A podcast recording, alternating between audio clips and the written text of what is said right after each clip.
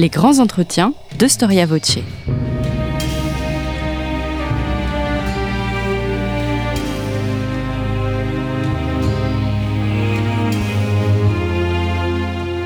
On retrouve Christophe Dickès.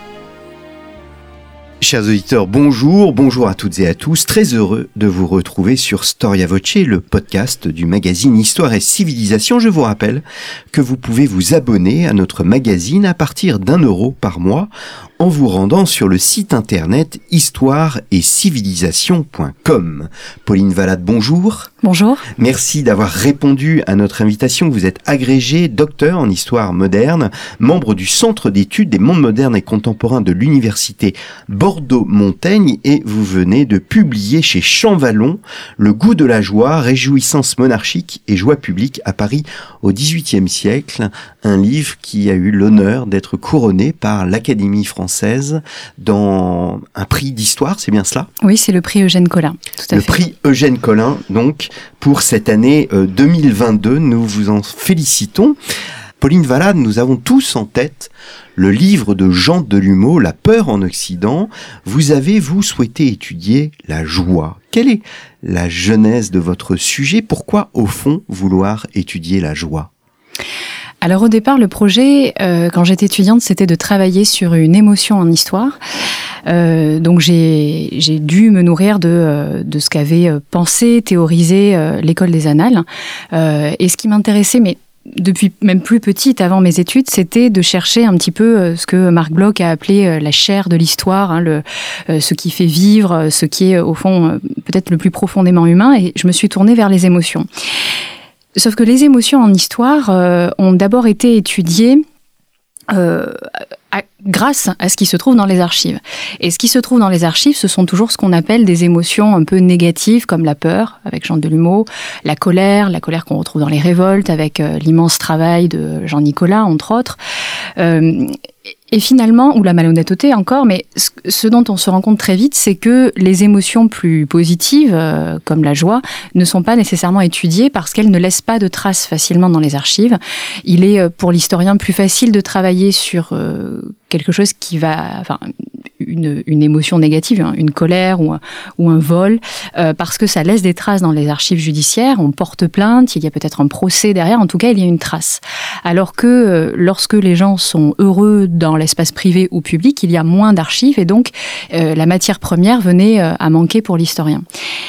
Donc il y avait un trou, un, quelque chose qu'il fallait combler. Et d'ailleurs, Lucien Fèvre, en 1941, se demande avec beaucoup de panache, quand est-ce qu'on va faire l'histoire de la joie. Et cette phrase, évidemment, a fait son petit chemin dans, mon esprit d'étudiante. Et, euh, et peu à peu, je me suis posé des questions assez simples. Comment, euh, comment approcher ce qui avait été ressenti euh, de beau, de merveilleux, d'intime dans la période du XVIIIe siècle? Mmh. Il s'agissait d'abord de lire ce qu'on appelle les égo-documents, les, euh, les, écrits du fort privé, les journaux intimes. Euh, alors, ça a été absolument passionnant, mais finalement, euh, se contenter de ce type de sources, c'était me condamner à ne faire que répéter ce que dit l'auteur, ou en tout cas à ne faire que décrire une sensation sans vraiment approcher, sans vraiment comprendre la mécanique qu'il y a derrière. Et c'est pour ça que agréger une dimension politique à cette émotion de joie, euh, me donner l'opportunité de travailler de fait sur une émotion publique. Et là, on trouvait beaucoup de choses dans les cartons d'archives. Alors, nous allons parler de célébration, de fêtes. Euh, à l'époque médiévale puis moderne, on fête les saints, on fête Dieu, mais on fête aussi les réjouissances royales. Est-ce que ces célébrations vont de pair avec l'affirmation de l'État monarchique tout au long de l'époque moderne? Absolument. C'est, euh, il y a une corrélation très très forte entre la façon dont on va célébrer le souverain et la construction et l'affirmation de cet État moderne à partir du début du XVIIe siècle. Pour être tout à fait précise, au XVIIIe siècle, il va y avoir un renversement euh, de, l'ordre de ces, de ces célébrations. Dans la première modernité, au XVe et au XVIe siècle, le roi va récompenser des manifestations de joie. Par exemple, lorsque le roi vient à Paris ou dans toute autre ville, mais je me concentre ici sur Paris, euh, il va assister à des formes de scénettes, par exemple, où les, corps de, marchands euh, érigent des, petites scènes dans les rues et ils vont jouer une petite scène à destination du roi. Et dans cette scène, ils font passer parfois un message, euh, un message d'admiration, un message d'amour, ou parfois un message politisé. Et ils vont se servir de ce moment euh, de joie, un moment où on va acclamer, pour parfois négocier certains privilèges de la ville, par exemple. Et le roi, à ce moment-là, donc écoute ce type de manifestation de joie et souvent jeter de l'argent ou euh, enclencher un processus de négociation euh, comme c'était euh, comme c'était demandé un petit peu plus tard. Au XVIIIe siècle, tout ça n'existe plus. Au contraire, on va limiter les manifestations de joie puisqu'on va limiter et circonscrire le rôle de ce que doit être un sujet par rapport à son roi. Et à partir du XVIIe siècle, mais plus encore au XVIIIe siècle, euh, la population parisienne se doit d'être uniquement spectatrice. Et donc, elle n'a plus euh, la parole, le dialogue qui, pouvait, qui pouvait pardon, être engagé euh, précédemment ne l'est plus. Et donc, le roi vient pour assister simplement aux acclamations de son peuple, et parfois, on, pourra sans doute y revenir, mais essayer de susciter lui-même, par tout un processus, euh, des manifestations de joie. Mais alors, vous montrez bien dans votre livre qu'il y a la recherche d'une approbation du pouvoir bourbonien, et est-ce qu'il n'y a pas précisément un paradoxe entre la recherche de cette approbation et l'absolutisme qui... Euh, au fond, impose la personne royale. Si, tout à fait, c'est quelque chose qui, questionne parce que, euh, par définition, la royauté n'a pas besoin d'approbation. Et pourtant, on le voit dans les célébrations, euh, la monarchie, mais toutes les autorités urbaines parisiennes euh, cherchent et élaborent beaucoup de stratagèmes pour justement susciter ces manifestations de joie et recueillir des acclamations et donc une forme d'approbation. Pour comprendre ce paradoxe, il faut remonter aux origines de la, de la monarchie. On est au XVIIIe siècle dans une monarchie de droit divin. Donc, cela implique que euh, tout ce que ressent le monarque, même théoriquement, se doit d'être ressenti par ses sujets. Il ne peut pas y avoir de distinction, il ne peut pas y avoir de fracturation entre l'émotion royale et l'émotion des sujets. C'est ce qu'on appelle d'ailleurs le principe de conjouissance, puisque le, verbe euh, se conjouir et le terme de conjouissance, qui apparaît d'ailleurs dans le dictionnaire de l'Académie française euh, à la moitié du siècle, euh, explique que le terme de conjouissance, c'est se réjouir du bonheur de quelqu'un, c'est partager sa joie. Et on se rend compte que quand on étudie la mécanique d'une joie publique qui va être une joie décrétée, eh bien cette joie n'est jamais officiellement demandée par la royauté, mais au contraire, elle va être organisée parce que on pense dans cette monarchie de droit divin que il ne peut pas y avoir de différence entre la joie ressentie par le roi et la joie des sujets. Donc, naturellement, si le roi se réjouit, les Parisiens, forcément, naturellement, spontanément, vont se réjouir à son tour. Donc, ce que fait le roi euh, dès qu'il écrit la lettre royale pour annoncer l'heureux événement, quel qu'il soit, militaire ou, ou dynastique. On va y revenir. À partir de là, euh, il ne fait que créer les conditions légales, policières, pour que la joie de ces sujets se manifeste. Hmm. Puisque dans cette théorie, euh, le peuple n'attend que ça. Il n'attend que de pouvoir manifester sa joie auprès du roi. Mm. Tout ça, évidemment, est de la théorie. C'est une théorie euh, inhérente à la monarchie de droit divin, mais qu'il faut déconstruire, en tout cas, voir euh, plus en détail. Alors, vous abordez une période bien particulière de la mort de Louis XIV à la Révolution française, 1715-1789. 88 événements, très exactement, sont l'occasion de réjouissances monarchiques. Euh, quels sont ces événements? Quel est le sens de la fête, comme dirait Bakri? Alors le sens de la fête euh, au XVIIIe siècle, c'est justement dans l'espace public, en dehors des, euh, des, célébrations, des festivités religieuses, c'est de célébrer tous les événements heureux de la couronne, c'est-à-dire tous les événements qui sont susceptibles de consolider, de pérenniser l'État monarchique. Ça va être évidemment euh, les, les, les, naissances, les naissances princières, en particulier les naissances de dauphins. Cela peut être aussi très ponctuellement les victoires militaires, les célébrations de paix les convalescences royales, bref, tout ce qui assoit l'autorité des Bourbons et tout ce qui perpétue leur lignée, et donc la stabilité de l'État euh, monarchique et politique. Hmm. Alors, moi, ce qui m'a vraiment surpris dans, votre ouvrage, c'est euh, il s'agit d'un ouvrage complet qui est au, euh, au carrefour de nombreuses disciplines. Vous avez l'histoire des émotions, certes, mais vous avez aussi l'histoire politique, vous avez l'histoire économique, vous avez l'histoire des sociétés, vous avez même l'histoire de l'administration. Hmm. Et euh, je commencerai d'ailleurs par là. L'organisation des, des réjouissances, et ce qui m'a étonné, relève d'un processus quasi légaliste. On se dit que ça pourrait être un peu fait à la va-vite, euh, de façon euh, très informelle, mais pas du tout. Il y a, il y a euh, tout un, euh, toute une, administration qui, qui se met, euh, qui se met en branle. Et la première chose qui est importante, c'est la politique de communication. Oui, tout à fait.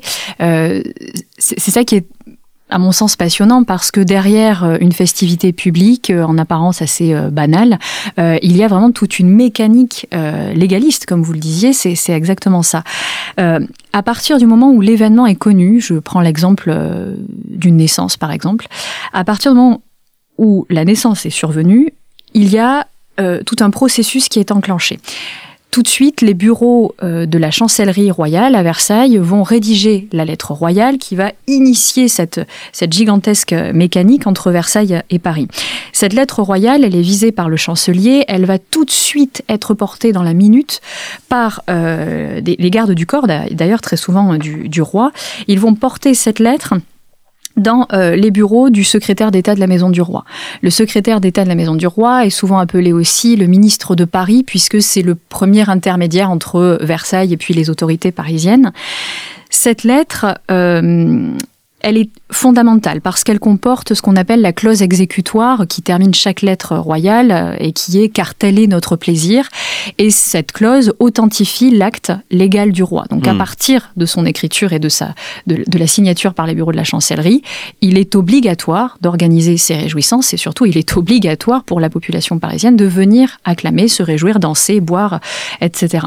Et c'est vraiment le premier document, la première archive qui euh, authentifie l'acte légal, mais qui initie aussi le régime émotionnel euh, auquel chacun doit être soumis et auquel personne ne doit, ne doit déroger. Une fois que cette lettre est chez le secrétaire d'État de la Maison du Roi, eh bien c'est lui qui va écrire un mot en plus de cette lettre à toutes les autorités euh, parisienne, euh, à savoir le prévôt des marchands, à savoir donc chef de bureau de la ville, le lieutenant général de police au Châtelet, le premier président au Parlement, et puis chaque institution, la Cour des aides, la Cour des comptes, toutes les autorités urbaines vont être au courant, euh, souvent dans, les deux heures qui suivent l'événement, de, de, de, de ce qu'il faut célébrer. À partir de là, tout le monde, que ce soit à la municipalité, au Châtelet et surtout au Parlement, tout le monde se réunit. Donc même en pleine nuit, hein, il faut, il y a urgence en fait. Les réjouissances sont un travail de l'urgence. Euh, ils vont se réunir pour produire chacun l'acte légal qui va permettre de contrôler cette émotion publique dans cette émotion publique dans, dans les rues de, de Paris.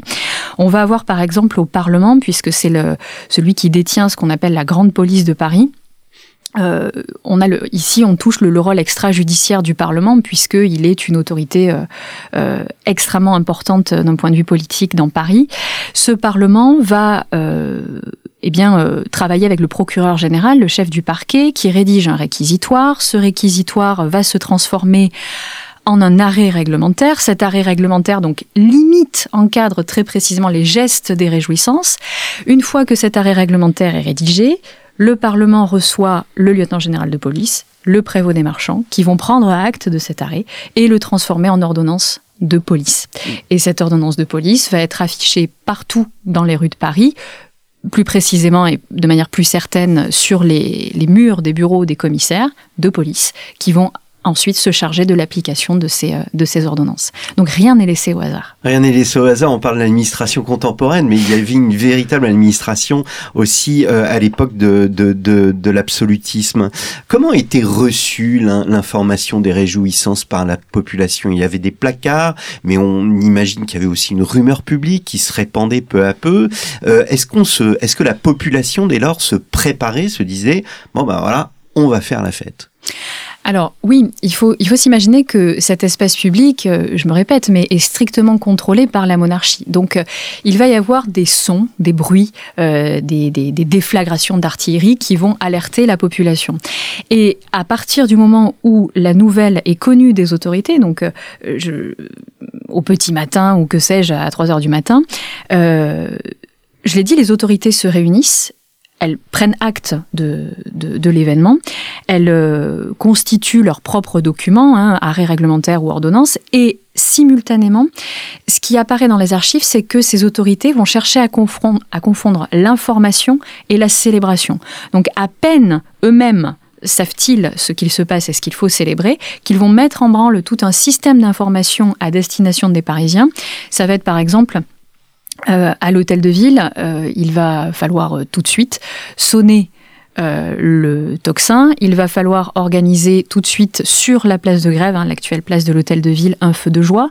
Autour de ce feu de joie, on va utiliser la, musique de, l'hôtel de ville, hein, beaucoup, de, beaucoup de trompettes, des corps de chasse, notamment des hautbois.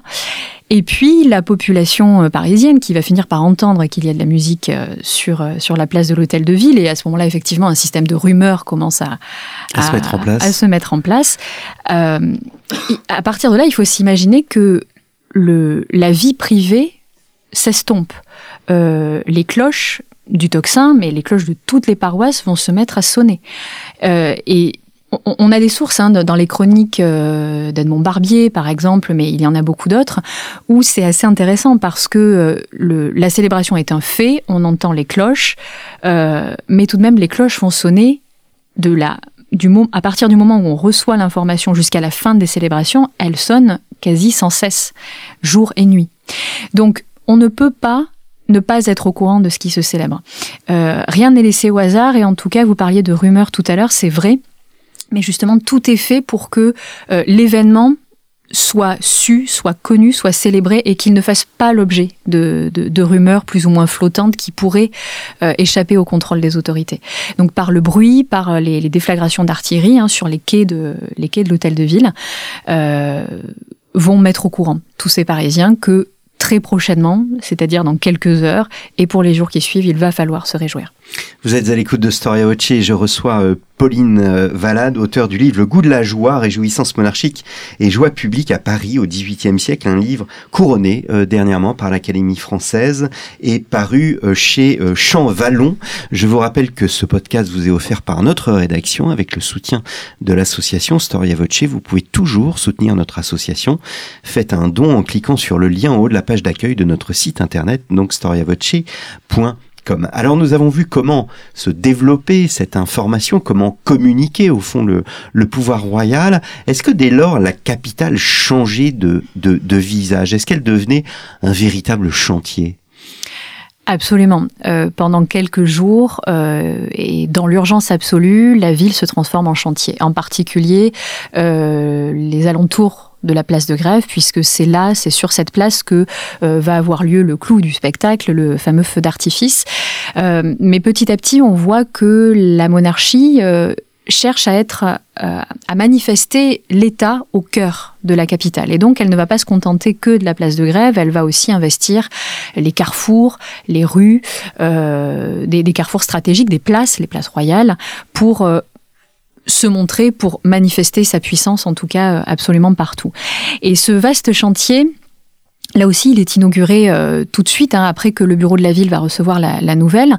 Euh, tout ce chantier dépend du bureau de la ville. Pourquoi? Parce qu'à partir des années, de la fin des années 1720, le bureau de la ville va être la première administration euh, urbaine au service de la royauté. C'est-à-dire que le préau des marchands doit garantir euh, les célébrations, euh, les décors, la nourriture, en fait strictement tout.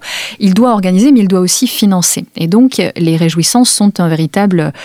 C'est une opportunité économique, mais quand on regarde un petit peu en détail, on se rend compte que de la manière qu'il y avait une politique de la joie, il y a une économie de la joie.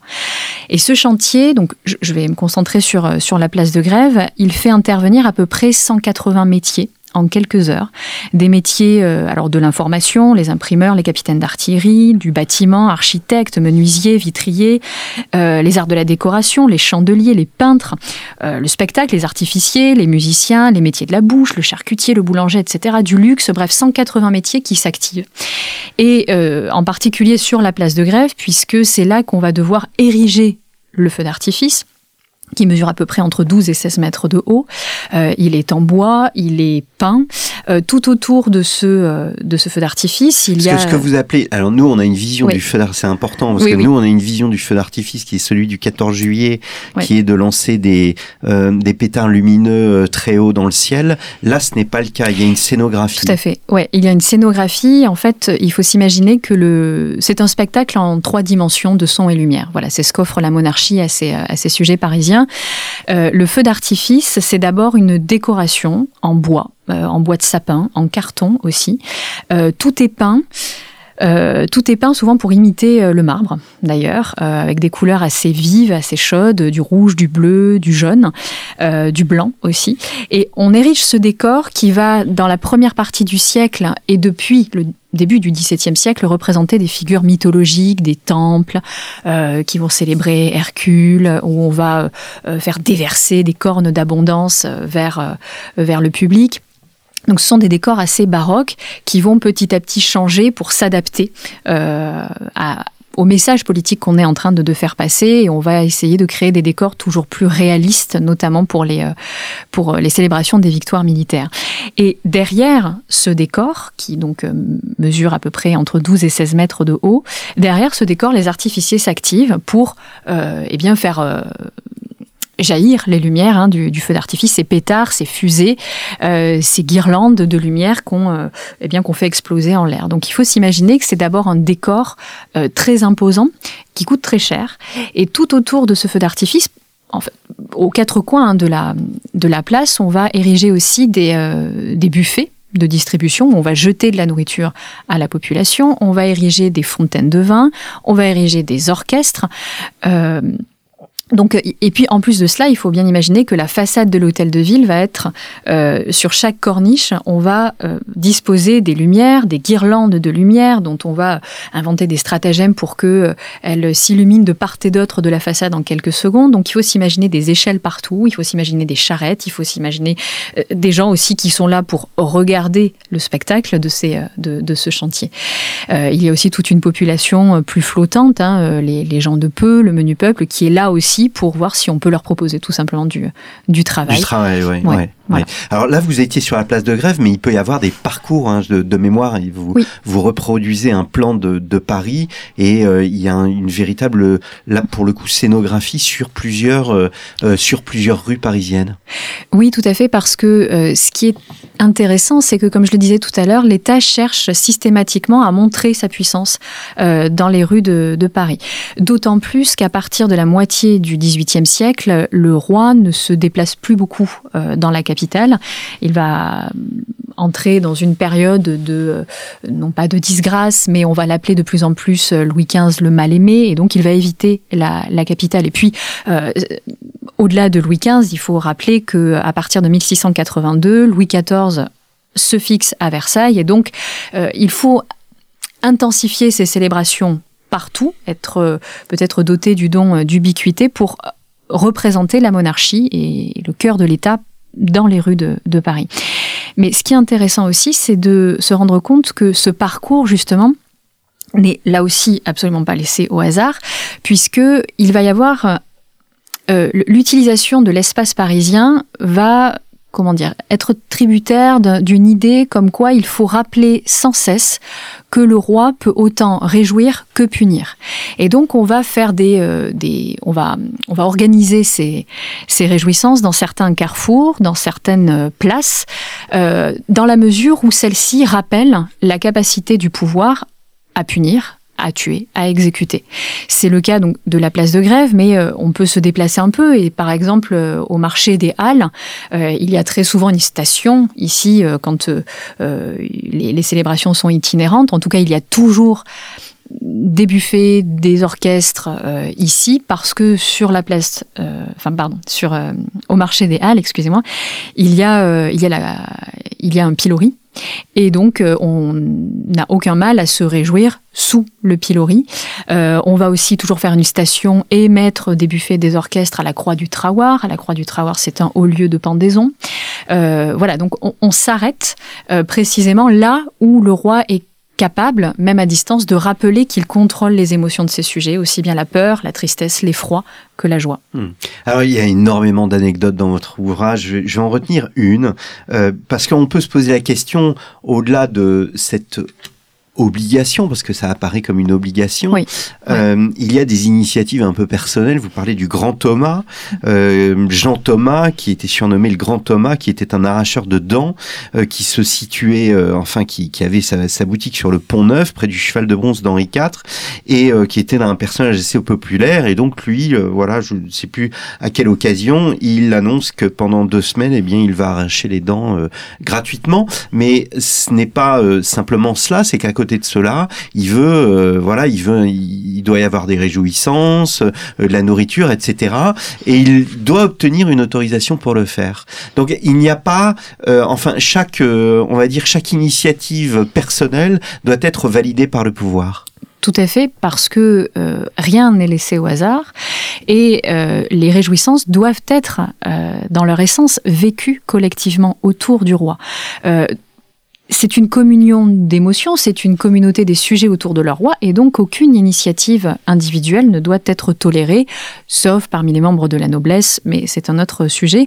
En tout cas, parmi les Parisiens euh, qui ne font pas partie de la noblesse, il est strictement impensable de proposer quelque chose euh, chacun de, son côté parce que ça brise euh, l'idée de conjouissance. Voilà, exactement. Hmm. Ça brise l'unanimité qui doit qui doit prévaloir ici.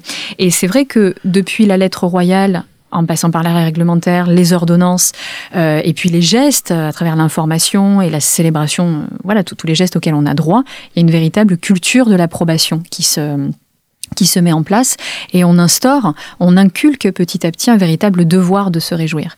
Et donc à partir du moment où on s'extrait de ce devoir de se réjouir comme les ordonnances nous demandent de le faire, euh, c'est strictement interdit et ce n'est pas possible parce que pour les autorités, euh, mais comme la, bourgeoisie parisienne aussi, hein, à leurs yeux, ce serait euh, laisser la population, une population qu'on craint finalement, prendre les rênes de quelque chose qui est strictement royal et ce n'est pas possible. Hmm. Alors qui dit culture de l'approbation dit code, dit des gestes et bien évidemment des interdits et la, la, la police est, est présente, hein, vous, vous le montrez bien, il y a tout un chapitre sur cette question afin de, de, de contrôler euh, l'ensemble exactement comme aujourd'hui lors de célébrations, eh bien, la police reste très présente. Oui, elle est très présente dès le dès le départ parce que euh, dans les ordonnances, euh, elles vont euh, lister ce que la population doit faire et ce qu'elle ne doit pas faire. Il y a une répétition hein, tout au long du siècle des mêmes interdictions, ce qui nous fait dire que la, la police était plus pédagogue que répressive, d'abord parce qu'elle n'avait pas les moyens de réprimer euh, toutes les, les, potentielles déviances. En tout cas, ce qu'on trouve dans ces ordonnances, pour être euh, euh plus concrète, c'est que euh, on a d'abord interdiction euh, de tirer des pétards ou des fusées. Ça, c'est le monopole du roi qu'il va donc manifester au travers du feu d'artifice. Et c'est quelque chose de très important puisque c'est là-dessus que la population va jouer à la fin du siècle, ou en tout cas lorsqu'elle va vouloir exp poser un mécontentement quelconque, une critique, elle va faire exprès d'utiliser ces pétards qui sont strictement interdits. Euh, ils sont interdits par ailleurs parce que c'est contrevenir au monopole de la poudre. Hmm. Euh, de, la royauté et c'est quelque chose qui, euh, qui est fondamental parce que la, la royauté monopolise la poudre, monopolise la violence et c'est quelque chose qui va avec la construction de, de l'État moderne. Donc interdiction des pétards et des fusées, il faut faire très attention par ailleurs aux incendies, donc on va fermer les soupiraux, on va ranger les charrettes, mais tout de même, on va euh, quand même s'amuser et on a le droit si ce n'est l'obligation de faire un feu de joie devant sa porte. Donc on prend n'importe quelle caisse, n'importe quelle barrique et on fait un feu de joie devant sa porte et puis euh, danser, boire, en tout cas tout ça est, est vivement encouragé. Donc la police est présente dès le départ, mais au moment des célébrations, la police essaie d'encadrer les réjouissances. Sauf que ça n'a rien de simple parce que le soir du feu d'artifice, sur la place de grève, on peut estimer qu'il y a euh, très souvent à peu près entre 10 et 20 000 personnes. La place est petite, elle est d'ailleurs beaucoup plus étroite qu'elle ne l'est aujourd'hui, et encore une fois, la police n'a pas les moyens de tout contrôler. Donc elle va faire appel d'abord à des commissaires qui vont s'assurer que dans les rues les Parisiens euh, mettent des bougies sur leurs fenêtres, ont fermé leurs soupiraux, ont fait leur feu de joie. D'ailleurs, les commissaires ont une petite sonnette pour rappeler aux Parisiens euh, que c'est l'heure hein, de, se réjouir. Mais au milieu de la foule, la police va faire appel à des inspecteurs qui se déplacent par deux, souvent ou par trois plus rarement. Et ces, euh, et ces inspecteurs sont là pour traquer les filous comme ils disent, à savoir bah, les, petits voleurs en fait qui profitent de, ces, de cette foule pour voler un mouchoir, une boucle de chaussure, un pommeau de canne ou, euh, ou une perruque parfois hmm. euh, ou autre. Et la police est consciente de plus en plus à, partir des années 1740 euh, qu'il y a un risque, il y a un risque de bousculade, il y a un risque d'incendie. Et on va mesurer aussi le rôle, alors pédagogique, j'en parlais tout à l'heure, mais un rôle peut-être plus prophylactique de la police parisienne qui euh, va découvrir la notion de risque aussi et qui va tâcher de mieux encadrer euh, ces, réjouissances parce que ce sont des, des endroits et des, moments qui restent euh, fascinants, merveilleux pour la population parisienne, mais aussi dangereux. il y a beaucoup de bousculades, des bousculades, des mouvements de panique, parfois un, pétard ou, ou, une fusée atterrit sur un bonnet, sur une perruque, ça prend feu, donc mouvement de panique, on s'écrase, on s'étouffe. il y a des morts pendant les réjouissances et ça, tout le monde le sait, tout le monde en est conscient.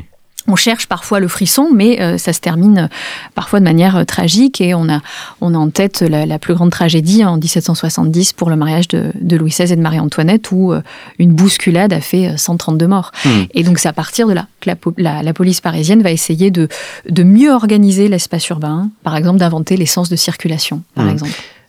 Quelles sont les, attractions? Vous évoquiez euh, bien évidemment le feu d'artifice, vous avez parlé des, des, feux de joie. Euh, on n'a pas parlé du téléum, mais bon, le téléum c'est une chose classique, on va dire, euh, à, l'occasion d'une naissance, c'est la part de, de Dieu. Quelles sont les autres attractions, quels sont les, autres moments dans toutes ces rues euh, que peuvent voir, euh, euh, que peuvent voir les, Parisiens à, à, cette époque-là en évoluant dans, dans les rues? Alors, ce qui fascine le plus les, euh, les, sujets, en tout cas ceux pour qui on a des, traces, des archives, ce sont les illuminations. Euh, Qu'on soit euh, le duc de Croy ou membre de la noblesse ou euh, Jacques-Louis Ménétra, le vitrier parisien, ils racontent tous que quand on va aux réjouissances, c'est pour voir la beauté du coup d'œil. je reprends leur expression, la, la, beauté des illuminations. En fait, c'est très beau et c'est ça qui, qui fascine. Donc, ces illuminations sont absolument théoriquement partout, euh, y compris chez, euh, sur, sur le rebord de la fenêtre du moindre petit euh, logis, parce que c'est une obligation d'abord, et puis parce qu'il faut imaginer aussi que c'est une manière pour le, pour la royauté de, de se manifester, c'est elle qui contrôle la lumière, donc c'est elle qui contrôle aussi l'obscurité.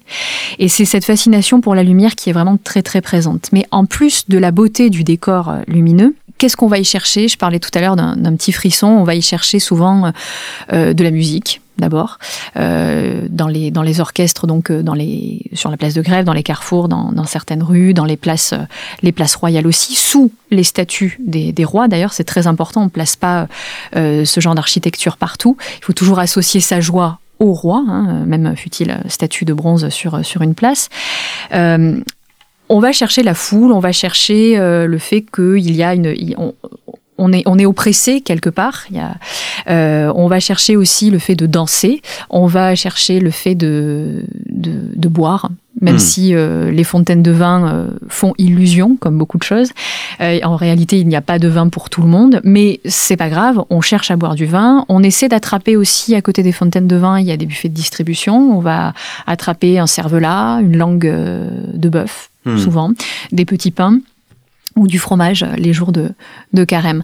Donc on va se réjouir parce que c'est beau, parce qu'il le faut, mais aussi parce que ça rappelle euh, au sein de cette population que le roi a une dimension euh, nourricière.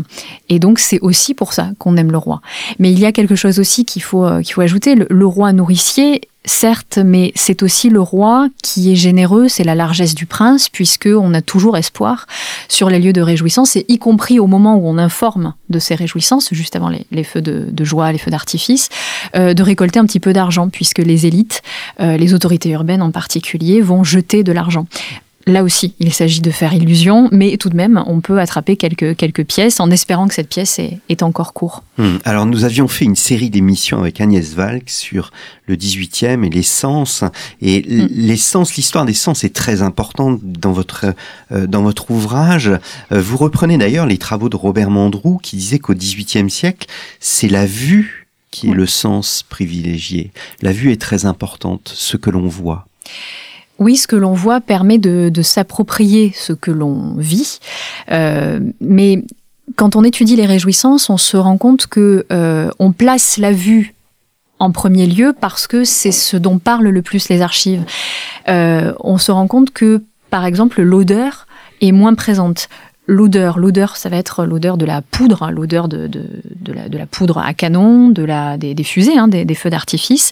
Mais on parle de l'odeur parce que c'est l'odeur de la fumée, et cette fumée, on en parle précisément parce qu'elle cache la vue, elle, elle gâche le spectacle parfois. Euh, il y a le bruit aussi qui est omniprésent, mais on en parle moins dans les archives parce que c'est quelque chose qui euh, semble absolument normal. Hein. Le, le, niveau de, sonorité est bien différent de notre époque. Donc, ce qui apparaît normal ne laisse pas nécessairement de traces dans les archives. Au contraire, ce qui est magnifique de beauté, de lumière, on en parle parce que c'est exceptionnel.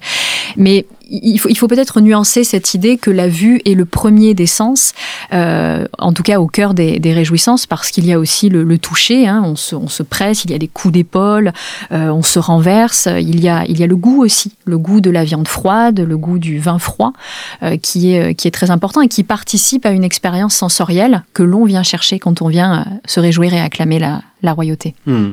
Comment agit euh, la population? Comment elle s'approprie ce moment?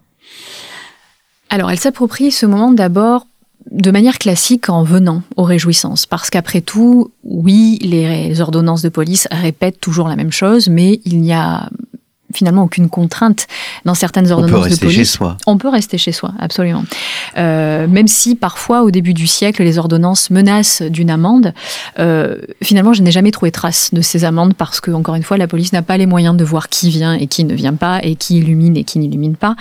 Euh, donc, on peut rester chez soi. Mais ceux qui restent chez soi, ce sont ceux qui euh, ont peur des réjouissances. Et ce sont souvent soit les membres de la bourgeoisie parisienne ou de la noblesse, euh, d'abord parce que la noblesse euh, organise ses propres réjouissances chez elle, dans les hôtels particuliers. Elle, elle a droit à faire tirer son feu d'artifice euh, dans le jardin arrière.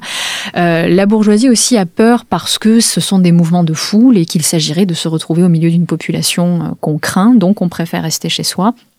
D'ailleurs, souvent dans les archives, euh, dans, certains, dans certaines chroniques parisiennes, on le lit, hein, cette idée que je préfère rester chez moi parce que je n'ai pas envie de mourir au milieu de la foule euh, autour du feu d'artifice. On vient, quand, on est euh, dans le petit peuple de Paris, le peuple de Paris cher à, Daniel Roche, euh, on vient parce que on est sûr quelque part de passer un bon moment. Et on est quand même dans une époque où la vie est fragile, pour reprendre l'expression d'Arlette Farge. Donc pourquoi se, pourquoi se priver d'un moment, euh, d'un bon moment finalement? Mais pour autant, on peut aussi euh, y aller, acclamer. Ça n'empêche jamais la population de penser les réjouissances et donc potentiellement de la critiquer. Il n'y a pas d'adhésion finalement automatique par l'acclamation. Non, hmm. pas du tout. C'est ça qui est, qui est, passionnant parce que euh, euh, ce devoir de se réjouir, euh, bien qu'il ait été inculqué et donc intégré comme des gestes, euh, des réflexes finalement par la population parisienne, jamais elle n'abolit la capacité de penser et de juger, contrairement mmh. à ce que pensent les élites de l'époque, et en tout cas la, une partie de, de l'appareil monarchique. pas du tout parce que lorsque la population est déçue, ou mécontente, elle le fait savoir avec le, le peut-être le seul moyen euh, spontané qu'elle a, à savoir c'est de ne pas aller aux réjouissances, de les déserter. Alors c'est arrivé plusieurs fois, c'est arrivé précisément lorsque il y a euh, une bascule entre Louis le bien-aimé qui va devenir Louis le mal-aimé, c'est-à-dire dans les années 1740. Une anecdote, par exemple, euh, en 1744, euh, Louis XV est sur les champs de bataille euh, dans les Flandres, on est en pleine guerre de, succession d'Autriche, et lorsqu'il est là-bas, on apprend qu'il est accompagné par l'une de ses maîtresses, l'une de ses maîtresses qui est honnie par la population parisienne, et lorsque le roi doit rentrer, célébrer l'une de ses victoires, les dames de la Halle, qui sont une corporation féminine particulièrement importante et, et passionnante aussi, parce qu'elles ont leur mot à dire, elles viennent complimenter le roi, ces dames de la Halle vont voir le commissaire euh, de police sur la grève et disent mais euh, on espère bien qu'il n'a pas l'intention de rentrer dans Paris avec sa maîtresse dans le carrosse. Ce à quoi le commissaire répond que ça ne les regarde pas et qu'il faut qu'elles s'en tiennent à leur devoir de se réjouir. Sauf que le soir même, après les réjouissances, le commissaire est forcé de constater et d'écrire euh, dans ses archives que après 9 heures du soir, il n'y avait quasiment plus personne dans les rues de Paris. Donc déserter les réjouissances, c'est un moyen de de ne pas approuver, de ne pas acclamer, ou en tout cas voilà, d'envoyer un message politique. Et c'est là que les réjouissances sont un dialogue politique entre la royauté et les, et les Parisiens. Le plus souvent, par contre, euh, comme je l'ai dit, la population ne se prive pas d'aller boire, d'aller danser et d'aller regarder un très beau spectacle. Mais lorsqu'elle y va, et qu'elle est mécontente, elle, euh, elle utilise le silence. Et ça, c'est. Je voulais vous en parler parce que je disais tout à l'heure que votre livre était très complet. Vous mm. étudiez aussi les silences. Qui sont, euh, qui sont passionnants et ils sont particulièrement craints de la royauté parce que ça ressemble euh, quand on attend des acclamations euh, euh, de la part d'une foule, le silence, c'est le désaveu complet et c'est ça que craint euh, la royauté. Et en particulier, c'est ça qui va glacer plusieurs fois Louis XV et qui va lui, le dissuader de traverser Paris par la suite. Par exemple, toujours dans cette décennie 1740, à la fin de cette décennie, en 1749, on célèbre la paix à l'issue de la, de la guerre de succession d'Autriche. Sauf que cette paix ne ne convient pas pour des raisons diplomatiques, euh, parce qu'on estime que les, Français, en tout cas les Parisiens, une grande partie d'eux estiment que la paix est bête, euh, la paix ne fait pas honneur à la France et Louis XV a profondément déçu ces sujets. Euh, par conséquent, la royauté le sait. Tout ça, le sait parce que le roi travaille tous les mardis avec le lieutenant général de police et on sait ce qui se dit, on travaille, on a conscience de cette opinion naissante. Par conséquent, pour éviter ce silence potentiel, la royauté va, euh, enfin Louis XV, va euh, décider de faire des cadeaux fiscaux euh, quelques jours avant les réjouissances. Et donc il va, euh, à peine quatre jours avant le feu d'artifice, il va publier un arrêt et dans cet arrêt, il va expliquer que pour des raisons fiscales, il renonce à certains impôts, des impôts qui touchaient le menu peuple de Paris, des impôts sur la cire, des impôts sur les cartes à jouer, sur la poudre à perruque, etc. Donc on voit très bien qu'on a peur du silence et on fait en sorte justement ici de faire un cadeau fiscal pour s'assurer des acclamations peine perdue, puisque le soir des, réjouissances, euh, Louis XV va traverser euh, très très rapidement euh, Paris, et de part et d'autre du carrosse, comme il n'y a pas d'acclamation, les gardes du corps sont obligés de jeter beaucoup d'argent à la population, et ces gardes du corps crient Vive le roi en espérant susciter des acclamations, toujours pas. Donc on ne se réjouit pas, on n'acclame pas, on y est quand même. Mais ce silence, il va, il va beaucoup préoccuper la, monarchie parce que c'est le désaveu total et en tout cas l'idée de conjouissance là est complètement euh, fracturée et c'est quelque chose qui est perçu non pas comme dangereux parce que personne à l'époque ne pense à remettre en cause la, monarchie mais c'est quelque chose qui fragilise euh, l'idée de communion, de communauté des sujets autour, autour de leur roi. Et le silence va être utilisé jusqu'à la fin de l'Ancien Régime, jusqu'au 15 juillet 1789. Le silence va être une espèce de, pression populaire pour obtenir mieux, une politique plus vertueuse ou en tout cas tout simplement exprimer euh, un désaccord. Hmm. Alors justement, euh, Pauline Valade, nous arrivons peu à peu au terme de cette émission. Peut-être une dernière question. Vous montrez bien dans votre ouvrage qu'il y a une forme de retournement, de redistribution des rôles. Au fond, la population parisienne souhaite trouver elle-même ses motifs de se réjouir?